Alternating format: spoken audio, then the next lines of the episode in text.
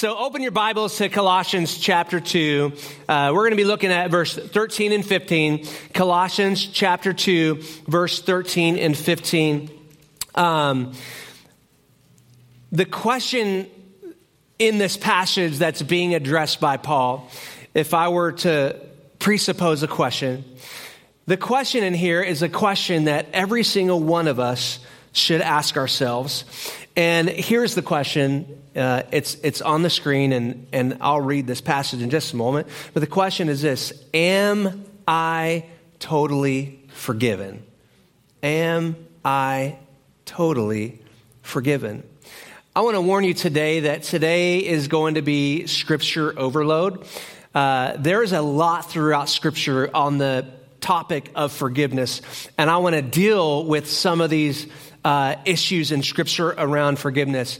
And here's what I know today today, I cannot solve that question for you.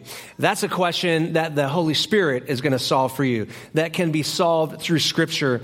Um, I believe today that um, as you do your own work, did you hear me? As you do your own work in God's word, that God will be very clear with you. Because here's what I know um, when times get tough for you and you're trying to figure out where you stand with Jesus, for you to say, well, devil, the pastor says this about forgiveness and my salvation. Or whether you say, self, uh, I believe this about forgiveness and, and, I'm, and I'm hearing condemnation and I'm, I'm feeling guilty and I'm, and I'm feeling shame and, and I got all these things going on. And, and here's what I know. None of that works. But here's what does work is when you do your own work in God's word and you know for yourself, because when you're not standing on what the pastor said, but you're actually standing on faith, it's really secure and it's a really, really stable place to be. So let's read what scripture says in Colossians chapter 2. Paul is making a connection here between the status of salvation and the status of our forgiveness. And here's what he says. When you were dead in your sin, that means when you were unsaved, and in the uncircumcision of your flesh, God made you alive with Christ. Anybody alive with Christ today? That means that you were saved. And in conjunction with becoming alive in Christ, he forgave us of all our sin, having canceled the charge of our legal indebtedness, which stood against us and condemned us. He has taken it away, nailing it to the cross having disarmed, having disarmed the powers and authorities, he made a public spectacle of them, triumphing over them by the cross. Today we're talking about greater forgiveness. In this letter, it's as if Paul is pre- preemptively responding to questions about forgiveness because he knows this new baby church, they don't have it all together. And he also knows that as he's penning these words, the Holy Spirit is making sure that some things are said to this church because he's got a message not just for the church in Colossae, but he's got a message for you and I. And so the Holy Spirit writes through Paul and Timothy as they partner together to talk about the subject of forgiveness in this letter. And as he does in many of his letters talk about forgiveness, he deals with this question, and I'm going to give you a new question. Here it is on the screen. How forgiven are you? You know, it's so funny to me that some of us can be so sure of our salvation, as we addressed last week, yet at the same time, we are so unsure about how forgiven we are. So, what is Paul's response to this question? How forgiven are you? I got something really annoying, so I need to pause. It's going to take my mental energy here. My iPad is um, going dark and it's going bright, and so I need to deal with this right now. There we go. Okay. So Paul answers the question, How forgiven are you? And in your notes, here's what Paul says Paul says, You're exonerated. That's how forgiven you are. Anybody know what the word exonerated means? You, you're free from the debt you owed, and you're never to be owed that debt again. When people are in prison, somebody finds out they're wrongfully accused, they're exonerated and they're set free as if they never did a single thing ever in their life. I love that uh, Scripture describes this in verse 13 and B. It says this, and we can read it together. It says, And he forgave us of all, somebody say all, all. of our sin. What did he do? He forgave us of all of our sins. Scripture doesn't say he forgave you of some of your sins.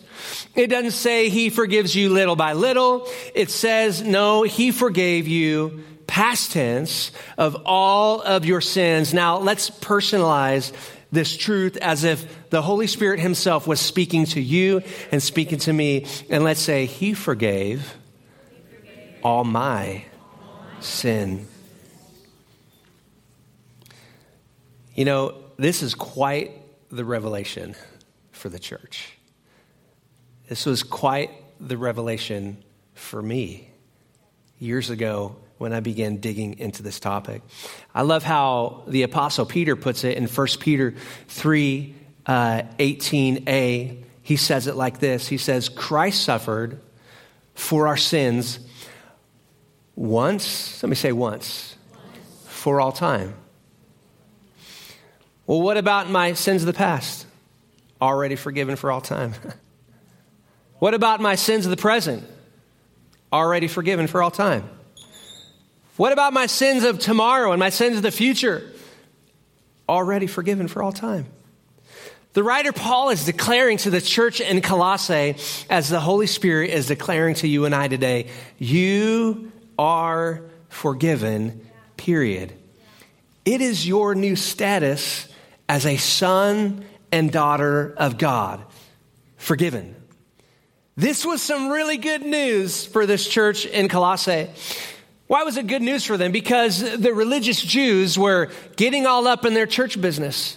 And they were saying, guys, you know, this Jesus character, listen, we nailed him to the cross because he was demon possessed. We nailed him to the cross because he was a blasphemer. If you guys really want to serve the God that you claim you're serving, we need to make sure the men get circumcised. We need to make sure that you get back to some of our Jewish laws and our food rituals. And, and you need to start participating the same way we participate in serving God. And how many know that the law is a heavy burden? And no man can stand under the law. Everybody is guilty under the law. And so for the church in Colossians, this was really good news, as it's really good news for you and I. Let's continue to read. It says, He forgave all of our sins. Verse 14, it says, having canceled the charge of our legal indebtedness which stood against us condemned. See, in regards to spiritual consequences, which is separation from God in eternity and spending our life in a place called hell, scripture says we have been exonerated. We're free from our debt. Now, we need to also understand this, a little side comment. This is not a promise for exoneration in regards to our debts in the natural because we still reap what we sow. That is why when you're forgiven and you are cleansed by God and you're saved, you're like, wow, this is so amazing. And you go back into your world and you still got people mad at you and you've done some things that have driven wedges in between relationships and things are really difficult, it's not because the devil's against you. It's not because God's mad at you and he just was like, hey, forget it. You know, this guy's not saved. What a jerk he's been. And we're going to make sure that he knows that by all the wedges around his life. That's not how the Holy Spirit does it. But there is natural consequences every single day when we miss the mark. And that's the consequences we pay in this life for our sin. As we come back to scripture, the end of verse 14, we ask, we got to ask ourselves the question as we look at this, what stood against us and condemned us? Why, why were we condemned in the first place? Because the law demanded justice. The law condemned you and I. It was because of our offense to God. There was justice had to be served. And so that's why the punishment of death was to all mankind who had missed the mark. So eternal punishment was their condemnation. And scripture steps in and says the legal charges of your indebtedness, they are now gone. You are now free from the consequences of the law. Did you know that there's actually 613 laws that the Jews followed? It was a lot of work that they had to do to maintain their salvation. There was a lot of work that they had to do to maintain their status of forgiveness with God. And scripture continues here and it says this it says, He, Jesus, has taken it away, our condemnation, our sin, what condemned us against law. Jesus took it away, and what did He do with it? He nailed it to the cross. Did you know that it was Roman practice that when, uh, when somebody sinned against the laws of Rome, uh, justice had to be served in that society? The same way, like we have laws in our land that say do not speed, and many Christians every single week, you guys are terrible drivers and, and you offend the law of the U.S right alongside me, and we both stand condemned against the speed limit laws of Texas. Um, so, in, in this, in the Roman world, when people offended the, the justice system and they were condemned to death, they would take a sign and they would write on the sign um, the offenses of the criminal, and they would post that sign right above the criminal. Jesus wasn't the first person that was ever crucified. It was a common practice in Rome.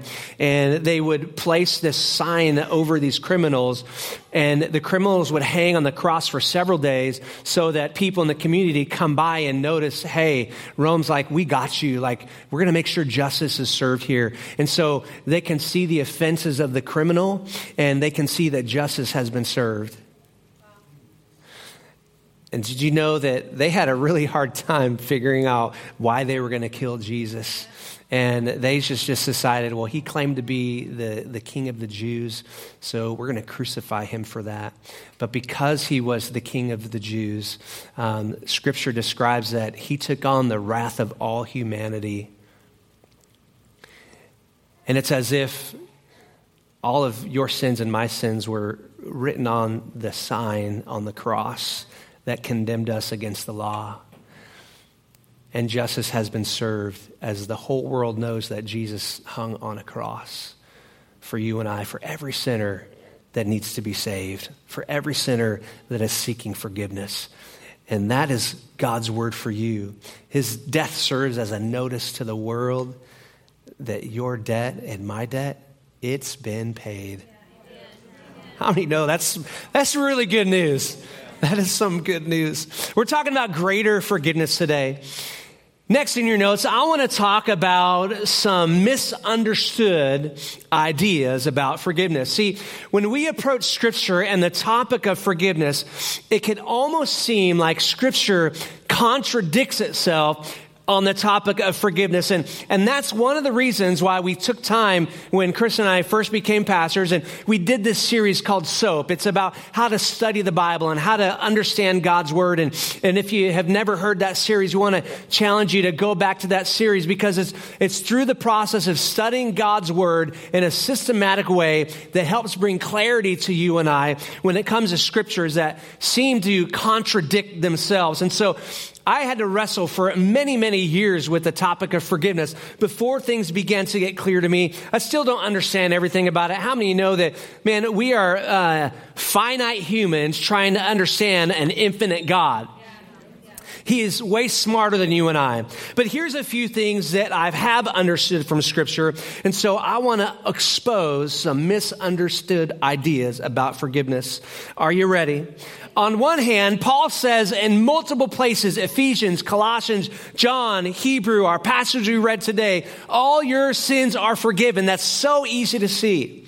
But on the other hand, scripture also appears to say things like this in your notes ah, you're not forgiven unless you confess. What do we do about that? So, am I forgiven or am I not forgiven? Am I only forgiven for the sins that I've confessed? Well, what does that mean for the sins that I have not confessed? What does that mean if I'm a really forgetful person? That means you're in really big trouble. I'm in like massive trouble because there's no way I can't remember last week, let alone the list of last week's sins. Here's the problem with this kind of theology if it were true that God only forgave sins that we confessed, this means that we would be we would stand condemned against God's word and that this once and for all forgiveness that God declares for those who have put their faith in Jesus Christ is actually not once and for all forgiveness. So, what does it actually mean? Where do we get this idea, I'm not forgiven unless I confess my sins? Let's take a look at 1 John and 1 9. Here's what it says 1 John 1 9. If we confess, someone say confess, our sins, he's faithful, say faithful, and he's just, and he will forgive us our sins and purify us from all unrighteousness. Yeah. You are right. God's word does say if we confess our sins, he will forgive us. Many people use passages like this that are very unique in Scripture to trump several passages that say your sins are forgiven. Why does John seem to be so contradictory in this verse here? I want to shed some light on John chapter 1 when we talk about understanding scripture, how many know that, that audience relevance is everything? Covenant relevance is everything. This passage is actually an evangelistic appeal. You know what evangelism is? It's sharing the good news with lost people. And theologians and commentators like Adam Clarke and other describe this audience only in John chapter 1, not John chapter 2. They describe this audience as an unsaved audience. They describe them as Gnostic believers, meaning that John was writing 1 John chapter 1 to a group of unbelievers. See, Gnostics believed that sin, in fact, was not real in terms of our spiritual eternity. So that whatever happened in the body, it did not matter. You could eat, drink, and be merry in the body, sin as much as you want because it was not an offense to God because everything that happened in the physical and the natural was completely separate to what happened in the supernatural. So they considered themselves as people who had never sinned before. And so Here's what he says when he, and you can read it actually, John chapter 1. He opens up and he says this We have seen and heard about you. We know Gnostic believers because commentators describe this. We have seen and heard about you, unbelievers.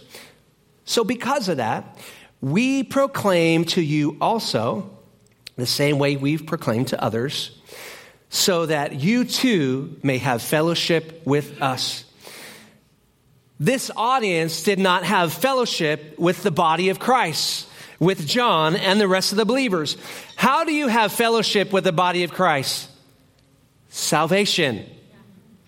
So John was preaching the good news to this group of unbelieving people who were not a part of the body of Christ. And he says to them, I want to make sure that regardless of what you think and know about sin, I want you to Confess that you are a sinner, just like we have done. And confess that God is faithful to forgive us and purify us from all of our unrighteousness. Does this bring clarity to 1 John chapter 1? Does this bring clarity to 1 John 1 9?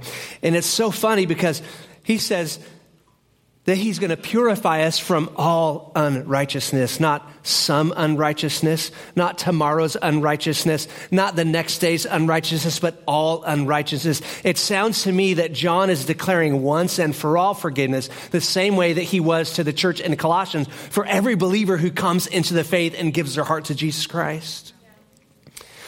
He was thinking about once and for all forgiveness that comes through salvation Am I anti confession? Is John anti confession? No.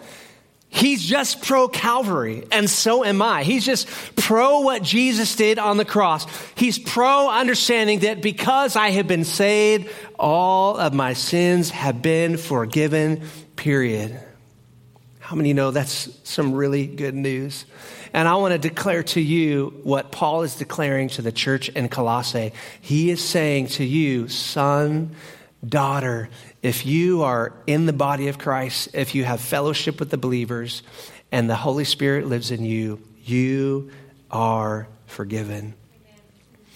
See, there's so many Christians, and I was one of them for a really long time, still waiting for God to forgive me still waiting for God to do something that he already did. Asking God to accomplish something that he already accomplished. And if you're somebody who is still begging him to forgive you, here's the reality. As long as you think you're unforgiven, you will be placing yourself under condemnation, under shame that does not belong to you. And what you're declaring with that mentality is that what Jesus did on the cross for my sin was not enough. That his once and for all forgiveness, in fact, is not once and for all forgiveness. His news is not that good.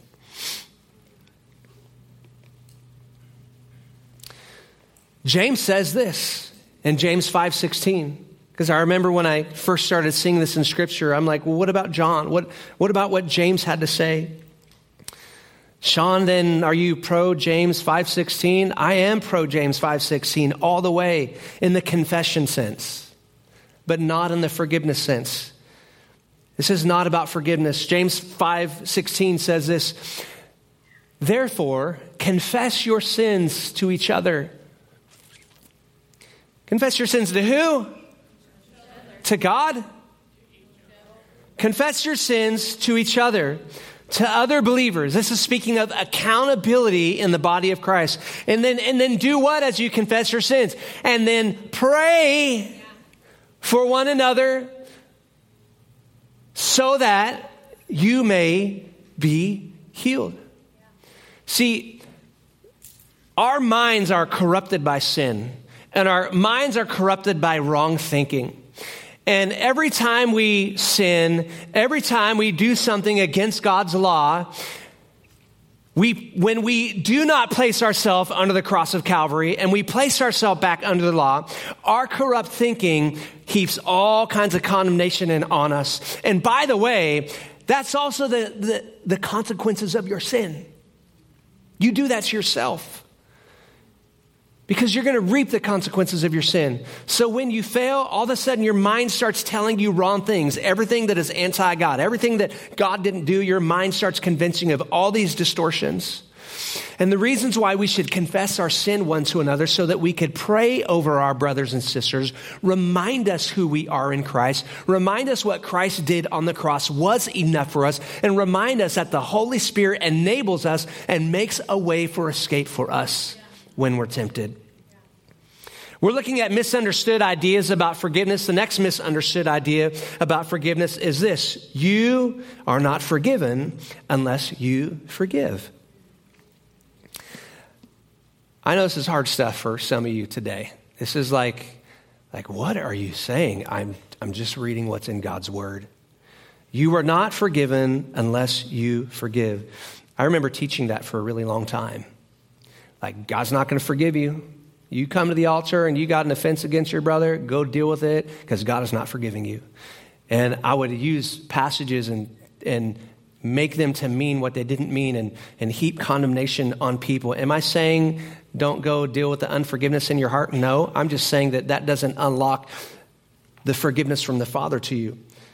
Well, Shawn, if that's true, then, then why does Scripture say that I'm forgiven freely, but all of a sudden it also says, but not really, only if you forgive other people.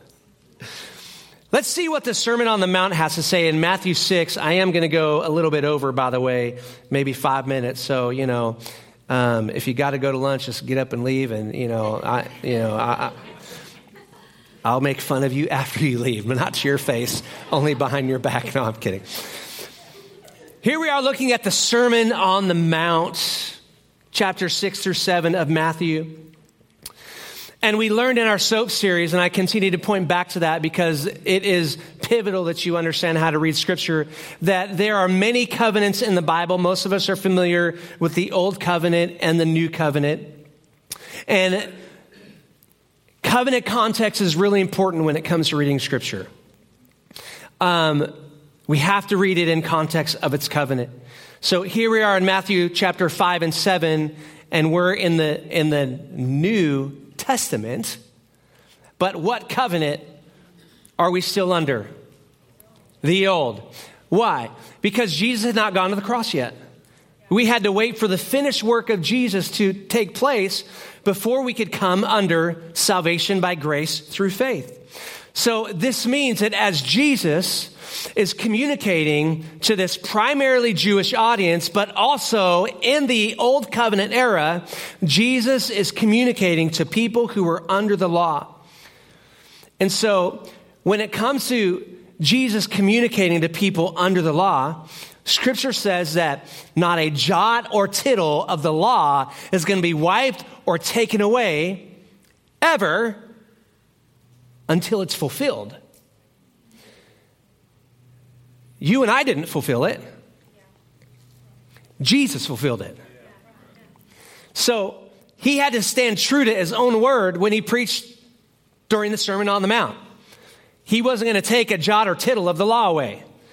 So you can guarantee that he was preaching law really strong. I mean, the requirements in Matthew 5, 6, and 7, they are heavy. They are huge. It's because these people thought, nah, we can get to God on our own. And Jesus is like, oh, really? Well, I just want you to know that this natural law that you read that says, do not commit adultery, many are like, yeah, I have never committed adultery. Jesus heaps more weight on them and says, oh, but it's not just about adultery in the natural, it's about adultery in your heart. So if you have ever looked upon a man or woman with lust or fantasized about what your life could be with them as your hot romance partner, baby, then you stand condemned. Some people try to figure out the Sermon on the Mount and go, oh, well, that just means that God empowers you to never do that again under grace because, gee, listen, God can empower you under grace, but make no mistake, this was still the old covenant era, and Jesus was heaping out weight on these people. Did you know that the old covenant is full of conditions? And Let's read, let's read this real quick as we're checking this out. Uh, here we go, verse 14. We're taking a look at what Jesus said in Matthew chapter 6, verse 14 through 15. For if you forgive other people, Jesus says, when they sinned against you, your heavenly Father will also forgive you. But, somebody say, but, if you don't forgive others of their sins, your Father will not forgive you of your sins. Does this sound like the works of the law or free, or free grace? If you do this, then your Father will do this.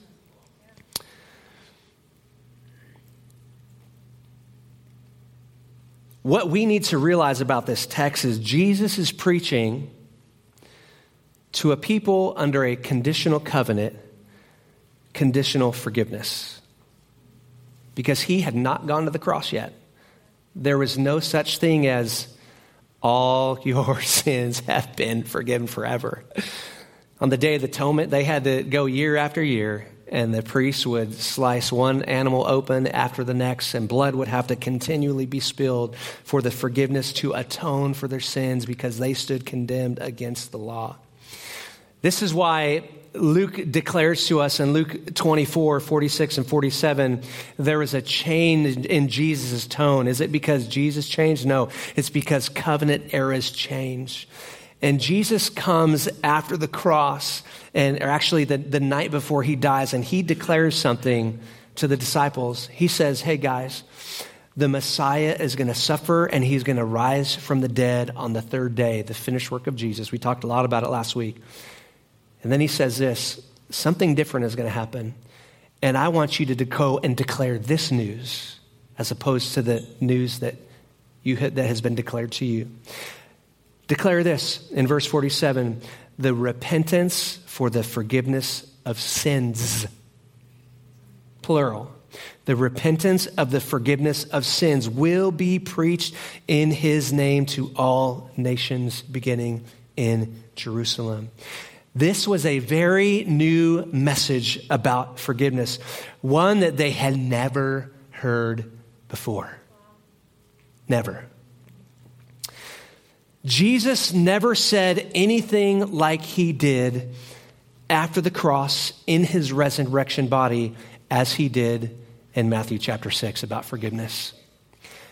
Not one New Testament writer after the cross said anything about working for forgiveness or working for salvation. No, in fact, they declared all your sins are forgiven.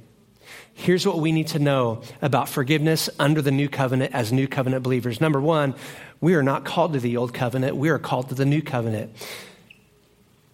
That forgiveness is a provision of salvation. Under the new covenant, forgiveness is a provision of salvation. That is why Paul and Timothy came to the church of the Colossians, who were people under a new covenant. There was something that happened on the cross that changed absolutely everything.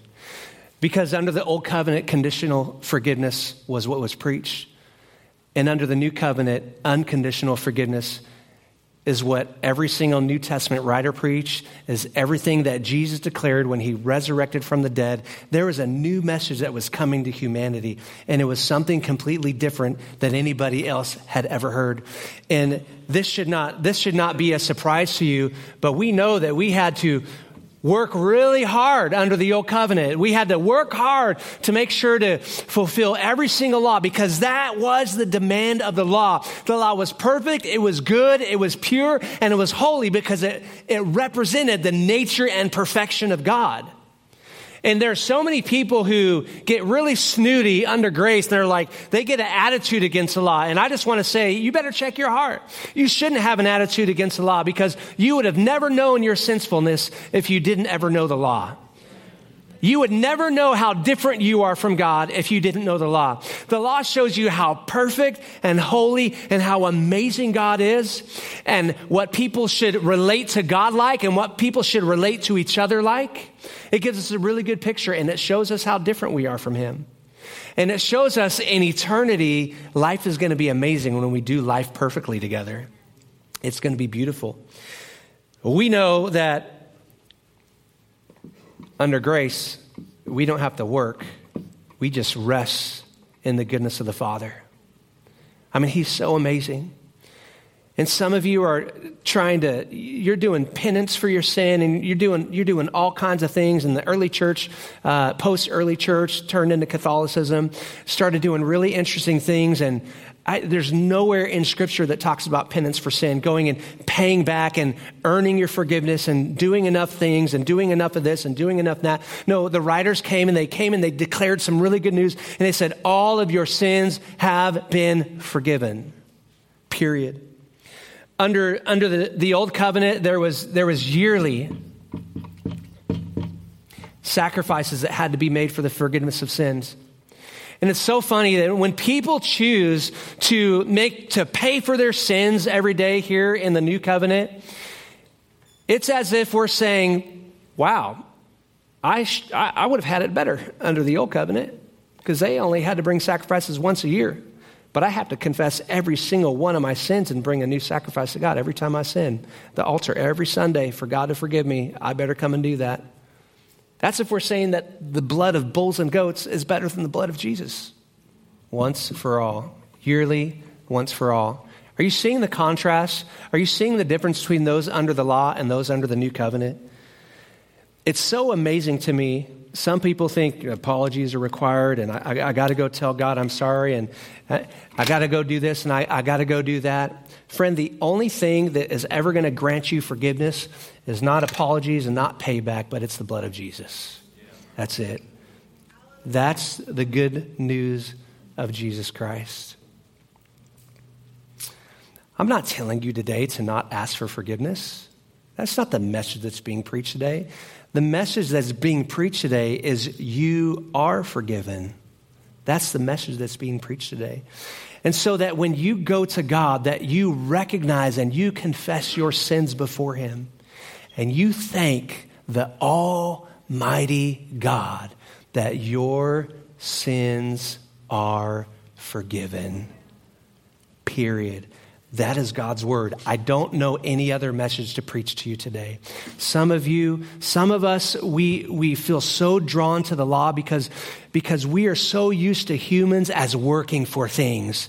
And I, I believe that it's in the nature of humanity to love the law more than it is to love grace because we always think if I work harder, if I try harder, if I accomplish more, then I can do it. You know what? That's called the pride of humanity. That is exactly why Satan fell out of heaven because he thought he knew better. The law actually makes sense. Grace makes no sense. Grace is like absolutely crazy. It's bonkers. If there was another message to preach to you, I would preach it. But as I look at God's word and I consider what he has to say about once and for all forgiveness, I have nothing else to say. I want to encourage you to grab your communion this morning.